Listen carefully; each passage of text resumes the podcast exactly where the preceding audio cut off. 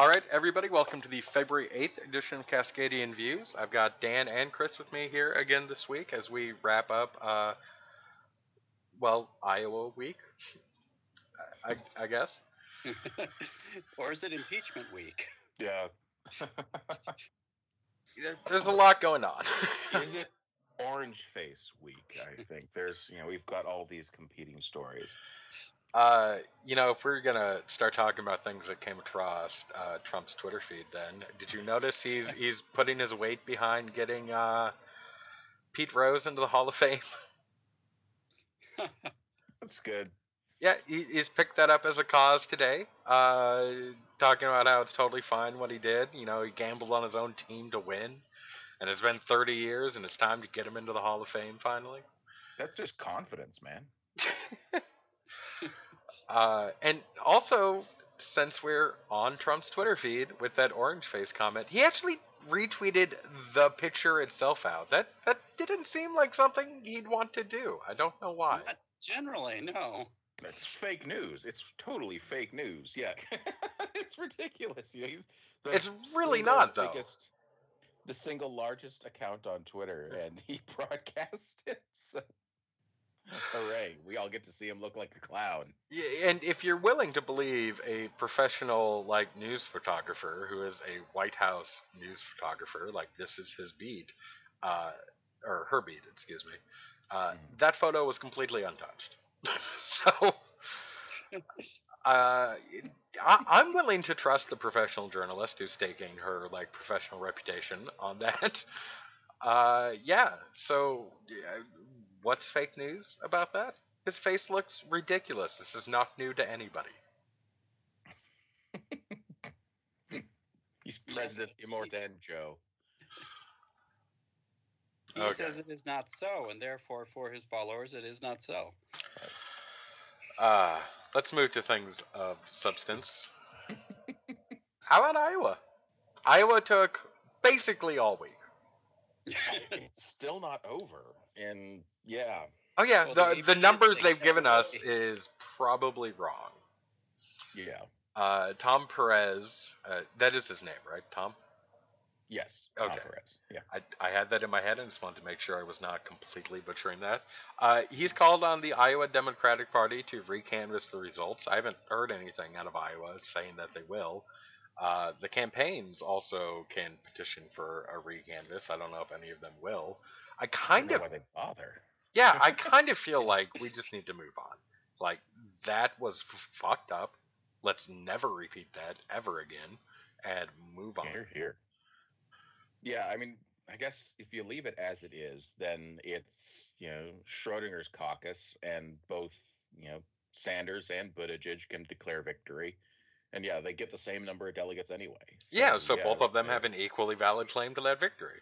Leave it be. yeah, let them both take their bit and and move on. And by the way, Warren and, and Warren and Biden are either collectively not terribly far behind or Warren is right there too, and Biden's pretty bad, depending on how you look at these SDs. Uh, the AP, at one point with like 82% returns in, was uh, estimating 13 13, 10 6 1 or 10 4 1.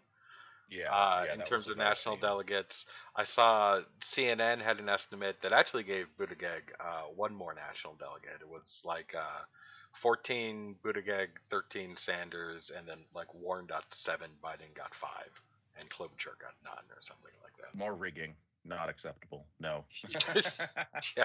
I think it's very important that we keep them tied so we don't have to do a recanvass. Oh my God, yeah, yeah. I don't know why Perez decides he wants to just keep the keep it going. You know, yeah. Let's let's really get to the bottom of this and just keep the candidates furious at each other. That sounds awesome. Uh, the Republicans immediately seized uh, with a number of prepared lines. Most notably, uh, these people can't even run a caucus, but they want to run your health care, which I first saw on Laura Ingraham's Twitter feed, and eventually, like the president of the RNC was on uh, the news saying that exact line. The president yeah. tweeted it out. That was that was entirely from some communication staff. Yeah. I mean, the good thing is that we're not going to go and get a bunch of 70 year old Iowa volunteers to run Medicare for all. but yeah, it's a it's a good line. Sure. Um, I I guess looking at it, Warren actually ended up overperforming her numbers slightly. Uh, Klobuchar as well. Uh, Yeah. Biden underperformed compared to what he was polling at. Sanders basically hit par, and then Buttigieg, I think, massively outperformed. So yeah. Uh, I wouldn't know if I'd say massively outperformed. Uh. He, he was getting about what he was getting. So he ended up winning about three quarters of the caucuses. Uh, okay. like the actual precincts, the, the individual caucuses themselves. But he was viable essentially everywhere in the state. Yeah. He, he was viable in nearly 90% of precincts. By far the highest in the field. Nobody even came close to his number. I think the next person was like 10% back. hmm Like So Buttigieg, that gives them. Yeah, he, he eked out state delegate equivalents everywhere. Mhm. There was Yeah. nowhere in the state he didn't come away with at least something from. hmm That's that's impressive. I mean, he's. I mean, you get down to it. He's a 38 year old guy whose only office has been, you know, uh, serving you know 20,000 voters at a time. So, yeah, Yeah. he, he managed to pull this off. That's pretty wild. He's uh he's kind of surging into New Hampshire too. Should I be getting ready for President Pete? I I find you know I, I don't see how that ends up happening. I mean, even if he does really, you know, suppose he just completely destroys Biden and you know there's nobody else. I think I think the party ends up going with Sanders in that event, but I could be wrong. I don't think know. They would choose Sanders over him. Yeah, I, I think the voters probably would. Has there Yeah, ever been a time a candidate won both Iowa and New Hampshire and did not win the nomination? Like the same candidate that once both. Yes. Um, Has there ever been a candidate who took the first two states and did not go on to win the nomination? probably Not not. since- Yeah. Yeah, I, I just I find it hard to see that sort of momentum falling away. I mean, I mean, if it's going to though, running into say South Carolina and Nevada is probably a good way for that to happen. yeah. Yeah. But So I on the other we- hand, like momentum breeds momentum. Mhm.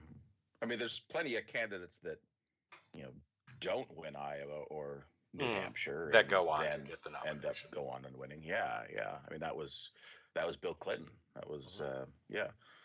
But yeah, it's it's tough. it's you know I think Biden's in a really hard spot right now. I kind of talked over you, Chris. What were you gonna say? Well, I was just going to say the thing that I would really want to, like, the perceived weakness that he has is that he really doesn't excite voters of color. And then if you look at the debate, when given another chance to address that, he totally flubbed it. Like, I just don't know if he gets past Southern primaries. Yeah, I, I think you're absolutely right, uh, and I think that's where that's probably where he ends up getting beat. Really, I mean, if it really does come down to him and Sanders, because you know Biden is you know running away with voters of color right now, but Sanders is a distant second. So I would think he'd probably be able to build on that if that came to occur. But who knows? We could very well be heading towards an open convention with all this. So place your bets. uh, open convention does that help Bloomberg? That, that, the only person who really like benefits over that from just like instead of playing out the primaries and trying to win it there, the only person who really like needs that contested convention is probably Bloomberg. Yeah. Yeah, yeah. I think that's probably the one condition under which he'd Yeah. win. I mean, I'm not to to- say that it means he wins. Obviously, the other candidates are, you know, also well positioned to walk away from a contested convention. But Bloomberg's whole strategy is basically to play for one if he's really trying to, you know, be the nominee, which is still, I guess, an open question. Yeah. Hmm. Yeah, it's tough to say. I mean, oh man, it's just that I hope we don't get there because the politics of that and how we'd end up coming out of that. I don't know how we'd ever pull back together in time for November. Uh, Uh, probably something that has to do with Ken winning the league via drafting uh, Kerry. Yeah. Well, did anybody draft Michelle Obama? I think that's the only one we could probably unify behind. Uh, I don't know about that, man. I I'm trying to think who else who else unifies the party. Who Do we do we really want to put up like the person Trump uses as a punching bag more than anything else, the Obamas? I mean, that gives him his ideal opponent. Well, no, I mean his ideal. opponent. Well, I mean, besides Hillary Clinton. punching bag more probably. it was Hillary Hillary Clinton. Yeah, yeah, but yeah, I don't know. I, I who else? I mean, who else isn't going to piss like twenty percent of the party off? I, if I mean, ends up getting honestly, I want to nominate in an empty suit. I want to nominate somebody who is going to, uh, you know, run on a good government platform, who's going to keep the trains running, and who's not going to upset any apple tar- carts. And I, I, well, we've got one running. He's just Yeah. not pulling it off. That's we've got a couple. We've got we've got Biden. We've got Pete. You know. I'd even argue some of the more progressive on there. I would absolutely put Warren into that camp. She wants Hmm. to fix the system. She doesn't want to build a new system. Yeah. Well, that's Uh, why I actually think she could do. It would depend on what your kind of mathematical breakdown looks like, but I could definitely see the party at some point saying, If "This Sanders is number two gonna with how much we they don't want it to be Sanders." Right. Maybe. Yeah, it could come to that too if I- Biden totally collapses. I don't think it's gonna come to that. If if Bernie is like number two or even a plurality under a majority of, of delegates with how much the the Bernie camp hates Warren now, I cannot see them being okay with that. yeah, Vlad did a really good job on that. yeah. I mean, I, I, I don't see a consensus pick out there. I, I posted on Twitter like a month ago that at this point I think the infighting is getting so bad that it'd probably be for the best if Biden wins Iowa and wraps it up early. Well, that Mhm. didn't fucking happen. No. God, no, it does the exact opposite of that, in fact, happened.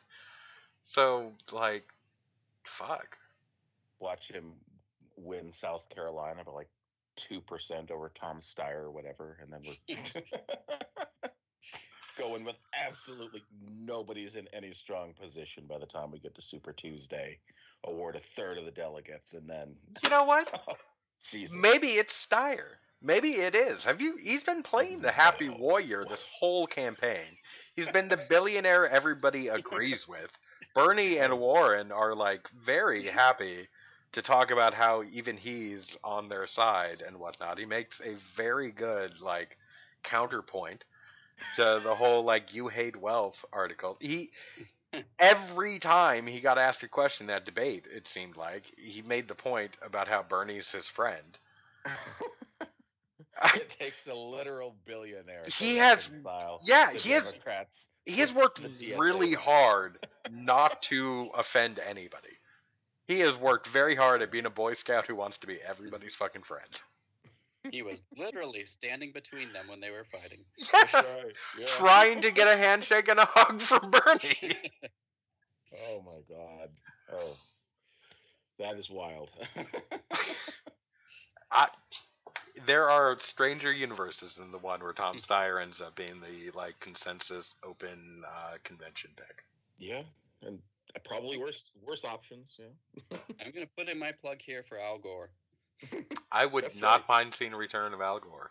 We'll we'll get it right this time. Doesn't he have So- a beard now? What's that? Doesn't he have a beard now? I don't know if he does now. No, Uh, he's had shaved one it. off and on. Yeah, okay. He'd probably shave it. You know, Paris is worth a mass. He he'd go clean shaven again. He got pretty he got pretty chunky for a while there too. Holy cow. I'm walking I'm just like reading through a timeline of Al Gore pictures. It's great. They go back from like 1982 up to 2017. yeah, well, he was in serious hunk territory in the 80s, so. Yeah, he was a snack. Yeah. Yeah, that was back when he was uh, helping invent the internet. Right. All right. Um, I guess we'll move on to impeachment and retribution. Actually, no. Let's circle back around. This will be our last show before the New Hampshire primaries. Uh, the latest polling has Pete surging to a statistical tie, maybe a slight edge uh, over Sanders. Anybody want to make any calls? How do you think it's going to play out? I think Sanders is still going to pull it out. Maybe I'm, maybe I'm dooming him just by saying it, but I feel like he's going to pull it out. Please say more then. Yeah. well, I mean, there's a couple of polls that show Pete making some pretty good progress, but New Hampshire is his home turf. I It's next to his like- home turf. yeah, it's next to his home state. Uh, they hate Vermonters less than they hate massholes, so I think he's gonna. I think he's gonna hold it out, and it'll probably be closer than he's really comfortable with. But I think he's still gonna win. That's my pick. My pick is that he pulls it out, but by a small enough amount that people are kind of saying, I don't know. He was supposed to be really strong here. What Mhm. I think is an interesting question is if Biden ends up fourth again. Yeah. Even a close third is not going to be good for him. Mm-mm. I, I mean, Biden is ending up fourth, right? There's. He, he's not taking Warren. Is he in New Hampshire? I thought she was They're- still I think- pretty well ahead of her. I think they're within the margin of error of each other. Really? Yeah. Oh, that's Yeah. bad news, man. Yeah, I mean, if he does get third, that's probably his comeback narrative, maybe. Uh, shades of Clinton there. Didn't he yeah. ride a third place finish in New Hampshire to the comeback kid narrative? Exactly. Well, then he, what he's got to do then is win Nevada.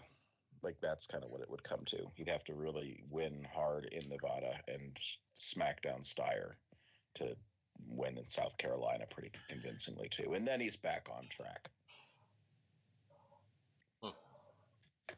Yeah.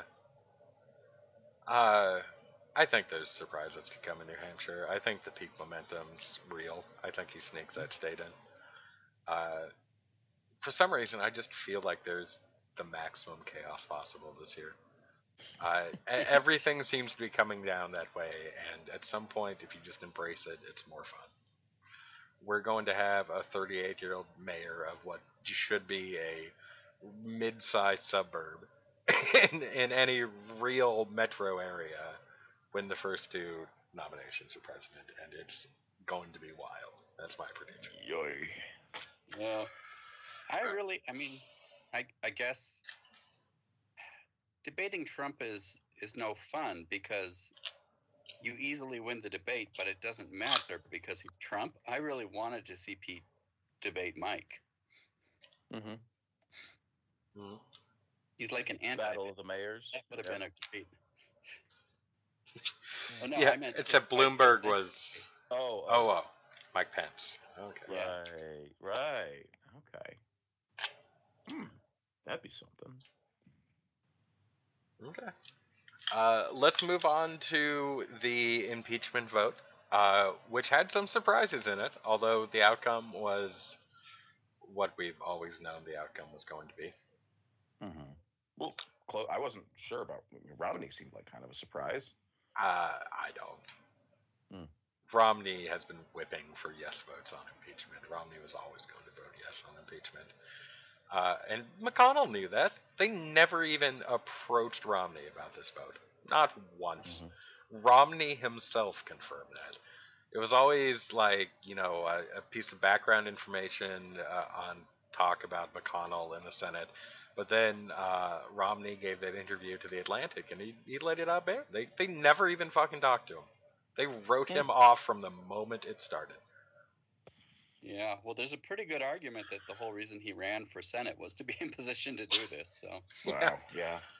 Yeah, Romney did not surprise me at all. I, I thought it was basically a fait accompli that he was going to do that. Ben, excuse my terrible French. I took Spanish in high school. Well, then I'm upset that he didn't whip better. Yeah. Would have been nice to bring along like Lisa Murkowski or something or Mike Lee. Uh, yeah, I, I, I don't understand the Collins vote. I don't. Uh, in, in fact, if anything, I almost feel like the Senate GOP could have thrown her a bone by allowing somebody to vote for witnesses. If you drag, what's the filing deadline for the the main Republican primary? I- don't know, but if you drag this trial out past that, I bet you she votes for impeachment. Yeah, yeah. If she didn't have to worry about a Republican coming for her, Yeah, I, I mean, so she she probably loses to Gideon, but there is not a chance in hell she makes it to a general if she draws a primary challenger. She's losing like two to one against a generic unnamed Republican. Right. Let's see here. Filing deadline is the third, the sixteenth of March. So, So, if they could have dragged this trial out till March, I bet you she votes for impeachment. Yeah, Uh, because that- Yeah, that helps. That helps her against Gideon, uh, but her bigger threat was the Republican primary.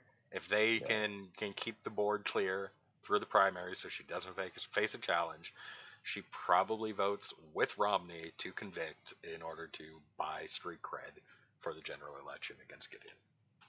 Yeah. Kind of make up for the Kavanaugh vote. Well, she didn't get the chance, so Mm, yeah. good. I'm I'm almost surprised that with the whole Bolton thing going on and the book and, and all that, I'm almost surprised the Republicans didn't just pivot to prevent, uh, protecting Collins. I mean, it would have Yeah. been the perfect time to do it. Start making a process, issuing subpoenas. You can drag out, you know, even getting the people down to Washington D.C. for a week or two, and then each person is probably, you know, two or three days of testimony. Senate works four days a week. You could easily have dragged like five witnesses out past that filing deadline.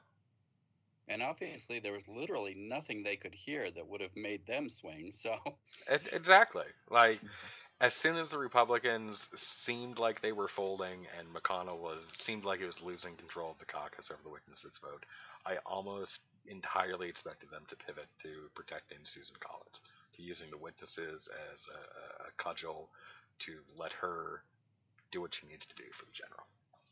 Mm-hmm. I mean, if anything, you know, Romney's move left her even more exposed because now, you know, Gideon can run ads, you know, comparing and contrasting. Look, here's the real moderate. Here's the real maverick. You know, Collins has been blowing smoke up your butts this whole time. Yeah. So Romney only voted to convict on one count. The second one, he said he wanted to vote to convict, but the House had not exhausted all their options on the obstruction. They, hmm. and to be fair, the House did drop a lot of court cases in order to kind of move this along to the Senate. They didn't want to drag this out for forever in the House. They didn't want it to get muddied up in six months of legal battles or whatnot. Uh, Romney would have wanted them to take those legal battles before he voted to convict on the obstruction, but he did vote to convict on the abuse of power.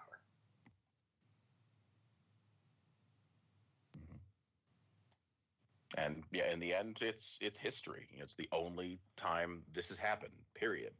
Yeah, the only time there's ever been a bipartisan vote to remove uh, a president. Every every other time, it was always the minority party voting to convict. Yeah.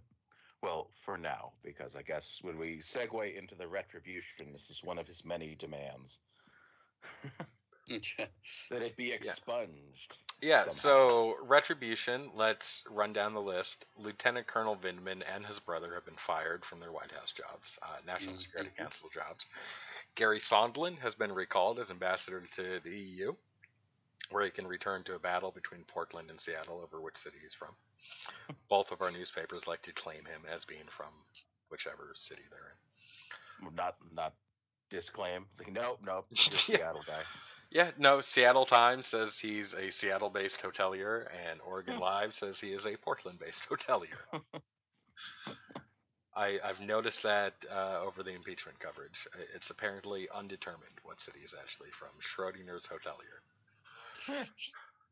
Uh, in addition to that, I, I guess there's more coming down the the pipe, uh, and one of the things that's currently being broached, particularly by the president's kids, is kicking Mitt Romney out of the Republican Party. yes.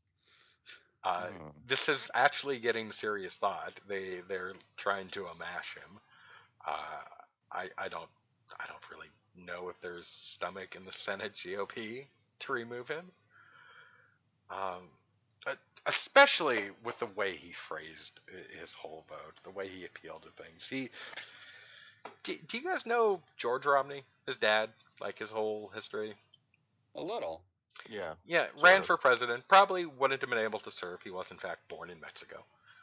Um, but one of the things that he really did was he, he played a moral alarm over uh, the Civil Rights Act in the GOP. He, he really took the party to task for their, their opposition to the Civil Rights Act. He, he made himself an apostate in the Republican Party for really framing this as a, a moral issue for them when they were looking at it very much as politics and you know keeping Southern whites on their side and whatnot.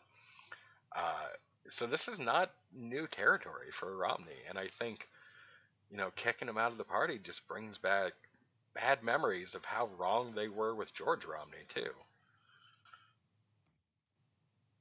Hmm.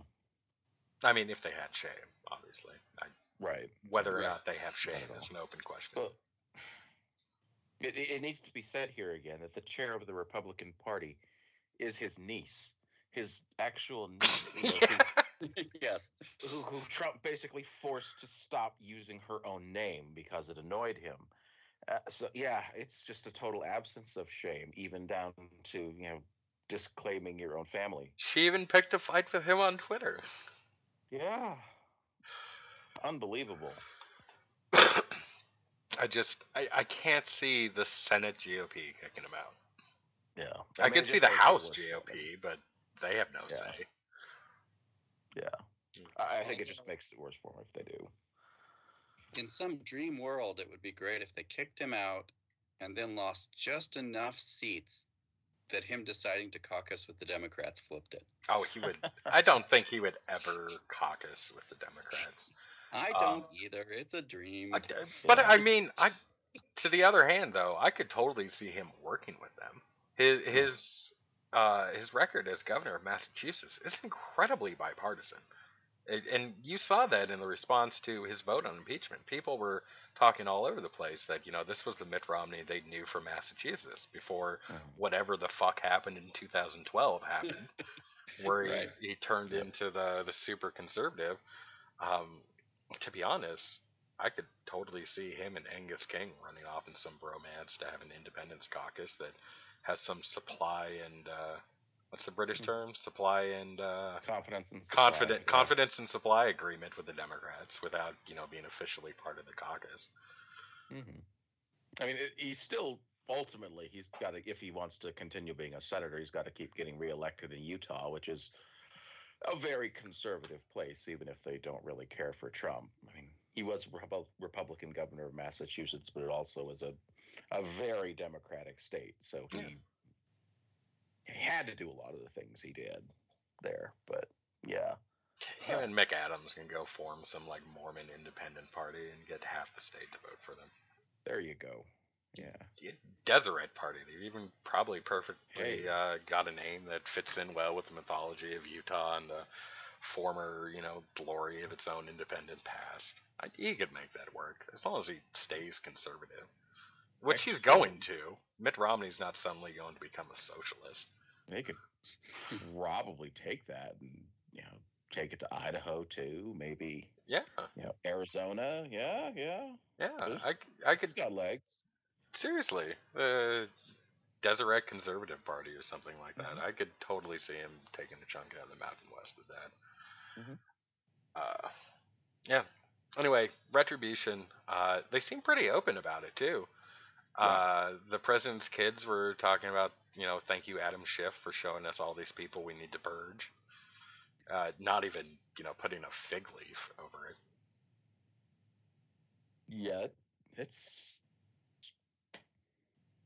man, it's kind of scary seeing it. You know, the mask off like that. I mean, with Trump, you usually assume that it's like at least eighty to ninety percent bluster, but that's yell going around yelling around like a dictator.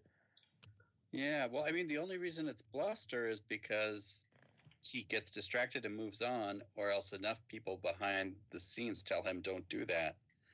I they have sold all that away. Well, I mean, four hours There is before he fired to don't Bin do that. Bins, the uh, the head of the the DoD gave a press conference where he said he will not stand for any retaliation against his service members. Four hours later, the president fires the Vindmans. Four hours. So, so what's he do now? Yeah, yeah, Yeah. that guy. Good damn. They good are telling him no, not even just behind the scenes. They told him in a press conference to, you know, the national audience, and he did it four hours later. Mhm. That's good. The guardrails are holding. Yeah, no, no, they're not. oh, jeez. The uh, the whistleblower saga also finished up when uh, Rand Paul gave his post impeachment remarks, where he decided to out the whistleblower on the floor of the Senate uh, again. Uh, this after the Chief Justice wouldn't read his question. We talked about this last week. Uh, just it was a farce. It was a farce through and through. Uh, I am impressed. We held all the Democrats though, every last one of them. Yeah. Even yeah, Doug Jones, who's I guess deciding to well, he's got nothing left to lose. Uh Manchin, that's kind of the one I was thinking might be the biggest threat to depart from the caucus. Yeah.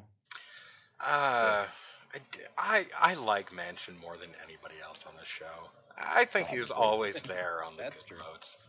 On the big votes, he is always behind us, and especially when he can paint him as a fighter. Like Mhm. West Virginia might love Trump, but they love somebody who throws punches too. It, it's part of the reason they love Trump.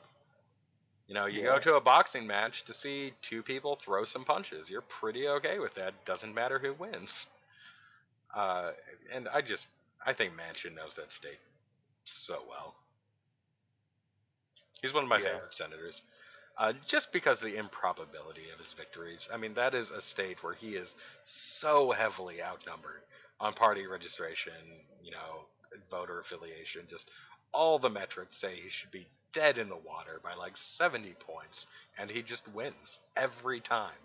Every freaking time he wins. He's 'Cause he's Got a some deep roots there. full. yeah, that too. And I mean, he's been there for forever. He's been in the House from that state since what, the 70s or something like that? Yeah. Yeah. Anyway, uh, anything you guys want to say to wrap up impeachment? Uh, well, you know, it's you know just shows the stakes are so high. So it's great that uh, the Democrats are in rock solid array, and we are coming out of this primary so unified and ready to uh, remove this criminal president. It's great. It would actually be that too if it weren't so fucked up. We were so unified for impeachment. Even the vote. God damn. Yeah. All right. Uh, we'll move on to something that is kind of a hybrid between a national and uh, a local story. Uh, one of the things that has deep roots in the Democratic uh, coalition is, is labor. It's really the one of the foundations of our, our party. Uh, and one of the biggest labor unions on the West Coast, the Longshoremen's Union, which has done a better job for their members, I, I feel like, they're reading all this coverage than the, the East Coast Longshoremen's Union. Uh, but it, it, it's it's caused some rough feelings in certain parts of the, the labor community, and they had a dispute with a uh, a client at a Portland port here uh, that's probably going to end up bankrupting the entire union, uh, and it's something we uh, we've been aware for a couple weeks and kind of wanted to talk about. And Dan, you are our Yeah. resident expert in things such as labor organizing. Yeah, we had a story posted in our Facebook group. Uh, what it's really coming down to is this uh, civil suit that they've gotten smacked with, uh, actually, out of the court case in Portland. Uh, they've been in, I guess, a couple of labor disputes over the previous years with uh, this uh, company based out of the Philippines, International Container Terminal Services, which is a pretty nasty outfit, which uh, is known for treating its employees pretty badly out in their uh, home ports, mostly in uh, Southeast Asia, Indonesia. And what the allegations were was that in the course of some of these labor disputes in on their west coast ports, Uh, the union was engaging in a number of illegal secondary boycotts and other things that harmed the business of this uh, company and forced them ultimately to break their lease with uh, which was it the city of Port with the Port of Portland or was it a different one that they ended up breaking off with? Um, I believe it was a sublease through the Port of Portland to an operating company for the pier, and then to that company. Right. So, I mean, that's a significant amount of monetary damages. And what that the jury award that's come out of this is 93.6 million, which, yeah, is over probably 11, 12 times the actual assets of the union itself. So, yeah, and I assume that you know they could probably contest that and maybe you know get you know some of that reduced on appeal if they took it to the Ninth Circuit Court. Although God knows if they took it all the way to the Supreme Court, what kind of horrible things Sam Alito would do with it. But- So, from what I was reading, they're actually only liable for 55% of the jury award. Um, yeah, And they've got some sort of like insurance or something for the other Oh, part of it. Yeah, Okay. li- liability insurance, which is going to be standard for any either nonprofit or corporation they're going to carry, is you know, if we do something that gets us sued, we also have coverage for that. So yeah, I mean they do, but they also their premiums would skyrocket. You know, to Mm. pay that insurance, they've also got to pay for a certain portion of that. And again, that's well above and beyond anything that their current assets can cover. And it looks like they've been kind of put into the situation where if they want to even attempt to pay for like their legal fees, they're going to have to look at a substantial dues increase. So I, I've just I've got a little bit of a question about how this all comes together. From what I was reading the LA Times, which took kind of a, a deep dive into the background on this, Mhm. um, the the average longshoreman uh, under this union, in, in fact, the the regular longshoremen under this union Mhm. get paid like one hundred seventy eight thousand dollars a year. Uh, clerks make two hundred thousand dollars. The the foremen, the walk-in bosses, make almost three hundred thousand dollars a year.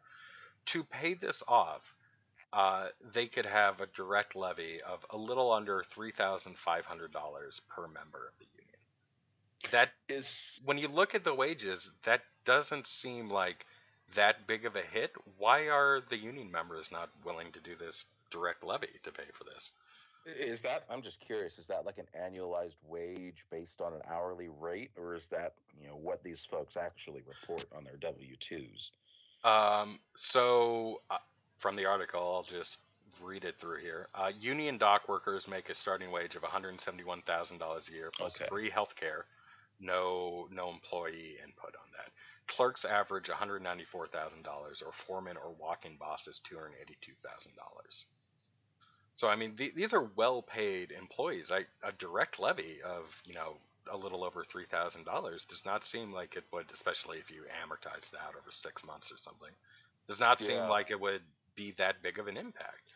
Uh, and I don't see why the union members aren't willing to go down this route. It, but it, from everything I've read, there is absolutely zero appetite in the union for any sort of direct levy to pay these legal fees. Yeah, I mean, what I I'd be curious to know like the size or yeah, how many people that'd be spread by because that's that's an enormous amount of money even still. Um, but yeah, yeah, that is. I'm I'm kind of surprised to hear those wages. That's not really what I think of as dock worker wages at all. Well, this is Uh, one of the things I was pointing out that this union has done a, successful. a much better job than the East Coast Longshoremen's Union. And that's also another thing that's driving a little bit of this. There's apparently a, a bit of bad blood and jealousy between the West Coast dock workers and the East Coast dock workers. And there's been, like, a, I guess, a long standing labor feud between these two unions. Yeah. Wow. Interesting. I'm just pulling up. But I mean, if you're if you're getting those wages, it seems pretty clear that the union is doing their job. So paying a, Sure. a direct levy to cover this to allow the union to continue operating seems, I guess, to me, no brainer. But on the other hand, if I got paid one hundred seventy-two thousand dollars a year, that would be new territory. Yeah, yeah, exactly. Huh. Yeah, you, you'd think you'd want to preserve that so in the future you could keep your benefits. I would. I'm wondering if there's some Hmm. kind of. Uh, And it's not like they have to pay this tomorrow. They could easily get a loan to pay it that's backed by six months of repayment from union members. They could spread the pain out, so it's not like everybody's taking a three thousand dollar write down on this paycheck. You know, pay five hundred dollars a month for six, eight months or something. yeah. Huh. Yeah, I. Because yeah, they allow the union to go broke, then you know they're kind of stuck. You know, the, I don't think they can go with. I think they would have to go without representation for at least a year before they could form another one. Uh, yeah, that is very penny wise and pound foolish if that's what it comes down to. Huh. Yeah, and the um, the the dirty tricks, quote unquote, that the union played is not anything that seems out of the ordinary for a labor dispute. They they intentionally slow drove trucks. They parked vehicles in places that would block containers, and they reported uh, bogus mechanical problems to stop work for the day. I mean that Right. that seems like relatively acceptable labor dispute tactics. Well, it's it's it's work to rule basically, or kind of an aggressive form of work to rule, where you kind of the idea is you follow regulations to the letter, or you know terms of the contract to the letter, uh, in a way that irritates the employer or the uh, other party with which you're in the dispute to acquiesce and you know realize that you know whatever the demands are less costly than the disruption to their business. But yeah yeah it well it cost i guess this company enough that they ended up having to break their lease so hence the damages I think they just didn't want to deal with it. I mean, they're coming from a, a Philippines that is in, increasingly hostile to certain sorts of expression, including labor expression. yeah Uh, you know, maybe they just decided they didn't want to fuck with the union anymore, and the courts decided, hey, we're from the Birch Society, why not? that's the that's the proximate cause so here you go yeah or you know federalists yeah yeah huh interesting Um, and I, I guess the the other big thing they're trying to avoid here um, is a Chapter 11 uh, bankruptcy, which is what they go to. They wouldn't dissolve completely um, unless they absolutely had to go for Chapter 7. But a Chapter 11 would open up a lot of their books, and that's something they don't want to do. They're they're one of the more private unions in in the country, uh, and they have very little public disclosure about donations, funding, uh, where the money goes to, and whatnot. And they don't want the companies that they provide labor for getting their hands on that. So it's just the it's all some yeah yeah Yeah. it's all just members as well but yeah yeah, true. But uh, yeah, it just it all seems like a mess, and it comes down to Portland trying to get its its port working. the The shipping container port has been largely fallow for a while. Uh, this was going to be the new anchor client that really brought the port back, Mhm. and you know it fell through. yeah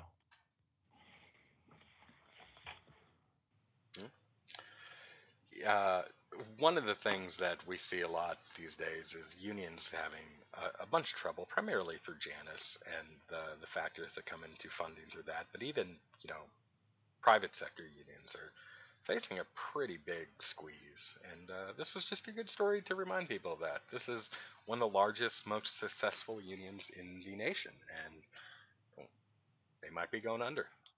Yeah, crosswise with the wrong company that, yeah, I guess brought an international perspective to bear, which is pretty hostile. To you know, it's kind of interesting to kind of pull back and take that perspective as well. I mean, in, in left circles, it's pretty common to you know bash on the United States as you know this arch capitalist country, and that is true. But you also look at you know this kind of it's from a certain perspective, it's kind of a bastion of remaining liberalism when you compare to rising powers like China or Russia's not necessarily a rising power, actually, definitely isn't, but China certainly is, India certainly is, and their attitudes towards things like worker rights and the environment are very, very different. Mhm. and much much more hostile to what you know progressives would like to see.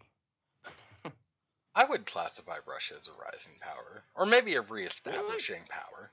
May- I mean, it, it's asserting different types of power now, but it's still Uh, got yeah. an economy in the dumps, and it's hitched to an industry that hopefully is dying. Yeah, but I mean, it also has a massive labor force with you know the third or fourth largest population on the planet Earth. It's Yeah. vast stretches of natural resources, and you know, after 30 years in the wilderness, it's starting to get its feet underneath it again. Remember what it's like to be a superpower. Mhm. It's not there yet, but it, it it's starting to have memories. All right. Well, uh, that's just about going to do it. Uh, we've already took our predictions for New Hampshire. Is there anything else you guys are looking forward to this week? Well, the Academy Awards are tomorrow, Brock. How could I have ever forgotten that? What's going to be Green Book this year? Am I a terrible person if I admit I have no idea what Green Book is? Oh, it was the movie that won Best Picture last year, and it was kind of uh, what's the term I'm thinking of? Uh, paternally uh, trying to make a not racist message, but that was actually pretty paternally racist. Oh, okay. There's lots Yeah. of those. Oh yeah, They give them awards.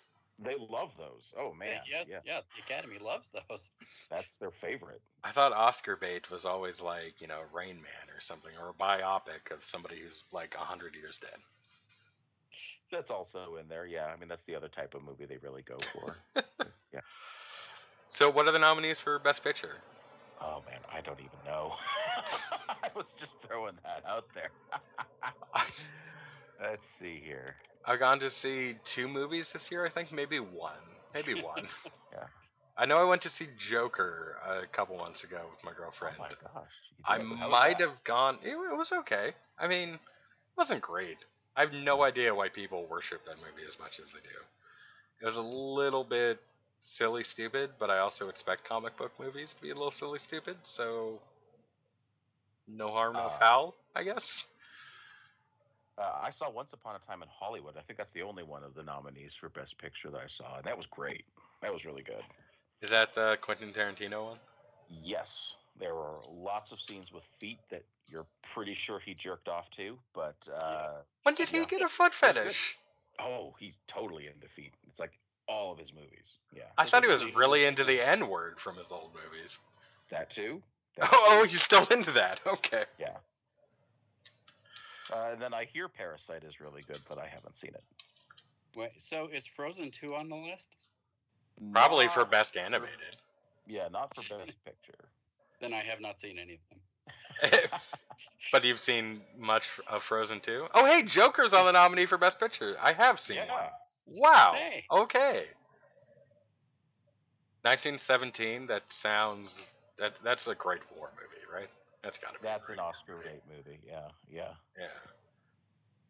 Uh, I don't it's know. from a hundred years ago. the list? What's that? Is The Rise of Skywalker on the list? Uh, no. I- Probably Well, in it- something. It was probably nominated for something technical, but maybe not.